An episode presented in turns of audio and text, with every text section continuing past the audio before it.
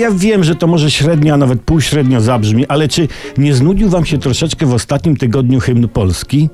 Nie. Bo mnie też nie. A widzicie, przez ostatnie kilka dni z lubością uprawiałem mój ulubiony sport zimowy, leżenie w cieple i oglądanie w telewizji transmisji ze skoków narciarskich. No, podczas oglądania skoków lubię pouprawiać sobie też biatlon, wiecie, biegnę do kuchni podczas zawodów, jak jest przerwa, strzelam lufę i wracam na fotel lidera.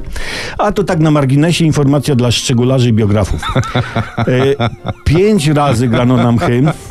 Trzeba, be, trzeba będzie nieco chyba zmienić tekst hymnu na Przędziem Wisłę, Przędziem Oberstdorf, Garmisch-Partenkirchen, Innsbruck i Bischofshofen.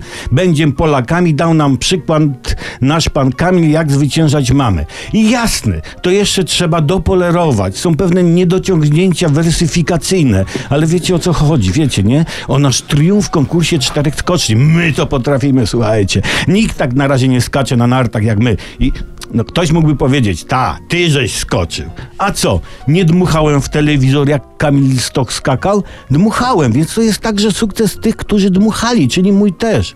No, prawdą jest, że niektóre podmuchy kibiców mogły wprowadzić Kamila Stocha w pewne upojenie alkoholowe, no ale liczył się pęd podmuchu, a ten był Dobry. Ale tak na poważnie to wiem, dlaczego Kamil Stok wygrał, bo widzicie, on ma piękną żonę i po prostu skakał z radości, nie? Dlatego skutecznie. I przed konkursem lotów za tydzień trzeba mu pokazać, jak jego żona wyglądała na balu mistrzów. to Kamil odleci.